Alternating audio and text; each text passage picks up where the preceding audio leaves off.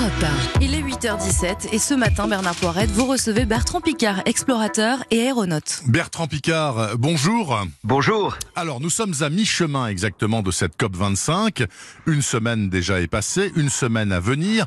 Quel est votre sentiment à mi-route, Bertrand Piccard? Est-ce que, au fond, vous êtes comme d'habitude quelqu'un d'extrêmement optimiste qui dit « mais l'homme peut être meilleur demain, il va trouver des solutions, il faut y croire, et cetera et cetera » ou est-ce que vous avez un coup de mou? Est-ce que vous êtes dans la déprime? Alors, écoutez, ce qui me rend optimiste, c'est pas qu'on va trouver des solutions pour plus tard, c'est qu'on en trouve déjà.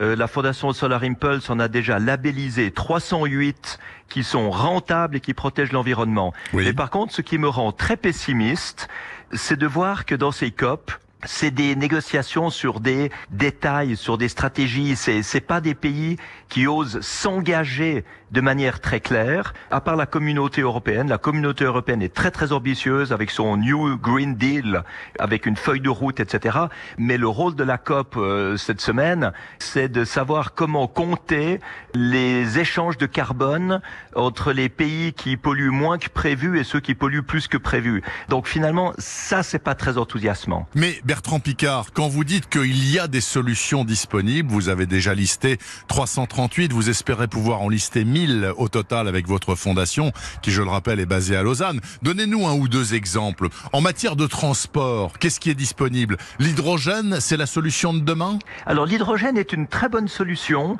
pour les longs trajets et les véhicules lourds. Les grosses voitures, les camions, les trains, les bateaux, les péniches, peut-être les avions. Parce que c'est finalement une manière de stocker de l'énergie dans un liquide qui ensuite restitue de l'électricité et de l'eau. Oui. Donc à ce niveau-là, c'est bien à condition que l'hydrogène soit fabriqué de manière extrêmement propre. Les voitures électriques à batterie, pour des petits trajets et en ville, c'est aussi quelque chose qui est tout à fait bien. Mais je vous donne des solutions aussi qui permettent aux voitures existantes de fonctionner mieux. C'est un module qui s'appelle anti-smog, qu'on peut installer sur n'importe quelle voiture thermique, moteur à combustion, et qui baisse de quatre-vingts pour cent les particules et de vingt pour cent la consommation d'essence. Tout le monde pourrait le mettre et c'est rentabilisé en six mois. Mais c'est génial ce truc-là, mais c'est un, un truc qui se monte sur le pot d'échappement ou sur le moteur? Ça se monte sur le moteur, c'est un, un module avec un liquide qui est hydrolysé par le moteur et ça met un petit peu d'hydrogène dans la chambre de combustion du cylindre de manière à améliorer la combustion. Le fond du problème, Bertrand Piccard, n'est-il pas tout de même, par exemple, que les matières premières sont extrêmement bon marché? Le pétrole, le pétrole. Les États-Unis sont autosuffisants maintenant. Le pétrole est au plus bas. L'OPEP ne gère plus rien. Donc la production euh, repart à la hausse, la consommation aussi et les émissions. On s'en sort pas. Ce qu'on voit, c'est qu'aujourd'hui, heureusement, les énergies renouvelables commencent à coûter moins cher que le pétrole, commencent à coûter moins cher que le charbon et le gaz. Oui. Et ça, c'est nouveau. Aquo Energy, société française, a le record du monde aujourd'hui du prix le plus bas de l'énergie solaire installée au Portugal pour un virgule quatre centimes par kilowattheure. C'est imbattable avec les énergies fossiles. Imbattable. Donc, donc c'est ça qu'il faut voir aujourd'hui. C'est que il faut que on puisse identifier toutes les sources d'énergie, toutes les manières d'être efficient sur le plan énergétique de manière rentable. Et comme ça, on pourra aider énormément les États à réorienter leur politique énergétique en faisant plus de gagnants que de perdants. C'est ça qui est important. Il ne faut pas faire des perdants parce que sinon, on aura tout le monde contre nous. Et donc vous, Bertrand Piccard, vous dites qu'aujourd'hui, en deux mille dix-neuf, Euh, nous avons les technologies pour diviser par deux les émissions de carbone, c'est ça? Mais absolument, absolument, on peut les diviser par deux déjà aujourd'hui sans innovation additionnelle. Mais il faut qu'elles soient toutes utilisées, ces solutions. Mmh. Si elles ne sont pas utilisées, eh ben on continuera à augmenter. Et, et en ce moment, les émissions de carbone continuent à augmenter malgré les solutions qui existent. Pourquoi? Et, et moi, c'est mon grand message à la COP vingt-cinq. C'est que il y a un certain nombre de pays qui ont effectivement envie d'avancer, comme la communauté européenne. Oui. Mais il y a beaucoup de pays qui s'en fichent complètement. Il y a des chefs d'État qui sont beaucoup trop égoïstes pour se préoccuper de qui que ce soit d'autre que d'eux-mêmes. Il y a des gens qui ont des impératifs financiers à très très court terme et qui ne veulent pas changer leurs investissements et leurs amortissements aujourd'hui. Et c'est vis-à-vis de ceux-là qu'il faut absolument avoir une réglementation qui oblige les récalcitrants et qui oblige les égoïstes à bouger et à rattraper les engagements de ceux qui ont compris, de ceux qui sont effectivement dans des programmes extrêmement positifs de diminution de leurs émissions. Et donc Bertrand Piccard, l'élection de M. Bolsonaro au Brésil et la possible réélection de M. Trump aux États-Unis, c'est une catastrophe planétaire. Euh, on peut le résumer comme ça, oui. Au niveau environnement, oui. Ce qui est très grave, c'est que quand j'étais lundi dernier euh, au sommet des chefs d'État de, de la COP, il y avait quarante chefs d'État qui étaient là, mais tous ensemble, ils représentaient onze à douze pour cent des émissions. Donc c'est clair que c'est pas ça qui va changer le monde.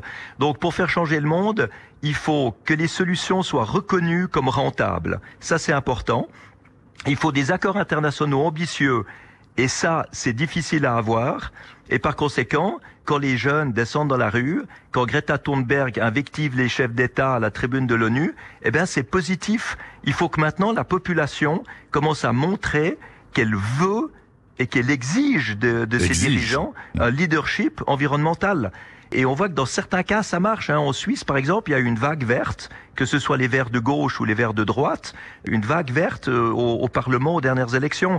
Il faudrait que ce soit comme ça dans beaucoup de pays, que la population se fasse vraiment entendre et de cette manière-là fasse changer les choses, parce que sinon ce sera beaucoup trop tard. Aujourd'hui, le, l'écart entre ce qu'on fait et ce qu'on devrait faire augmente tous les jours. Mmh. Donc même s'il y a une certaine réaction, le problème environnemental augmente encore davantage. J'ai une dernière question, Bertrand Piccard.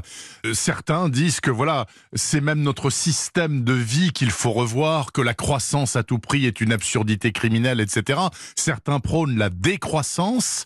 Or, les économistes vous disent la décroissance, c'est la fin du monde. On va vers la guerre civile généralisée, et cetera. Qu'est-ce que vous en pensez ? Ah, je pense que la décroissance amène au chaos social. Ce sera des centaines de millions de personnes au chômage, ce sera effectivement la guerre civile, ce sera ceux qui n'ont rien qui attaqueront ceux qui ont tout pour, pour pouvoir rien que se nourrir. Donc c'est évident que c'est une aberration, la décroissance. La croissance, comme on la voit aujourd'hui, est une aberration également, parce qu'elle amène au désastre environnemental qu'on voit tous les jours. Par contre, ce qu'il faut, c'est une troisième voie. La troisième voie que j'appelle la croissance qualitative, oui. C'est celle où on fait du profit, on crée des emplois, en remplaçant ce qui pollue par ce qui protège l'environnement. Et ça, c'est le chantier industriel du siècle. C'est un marché fantastique sur le plan économique, parce que tout ce qui a pollué et détruit l'environnement peut être modifié, peut être changé, peut être remplacé.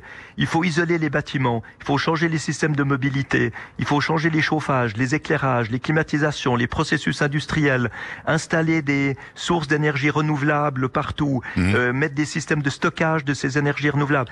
Mais ça, c'est un marché industriel fantastique et c'est ça qui va permettre de baisser les émissions de gaz carbonique. Donc il faut arrêter d'opposer croissance et décroissance, il faut entrer dans cette troisième voie qui est la croissance qualitative. Super, merci beaucoup. C'est très clair. Bertrand Piccard en ligne avec nous de Madrid où il passe la semaine encore à la COP vingt-cinq. Je vous souhaite un bon dimanche, Monsieur Piccard. Merci beaucoup.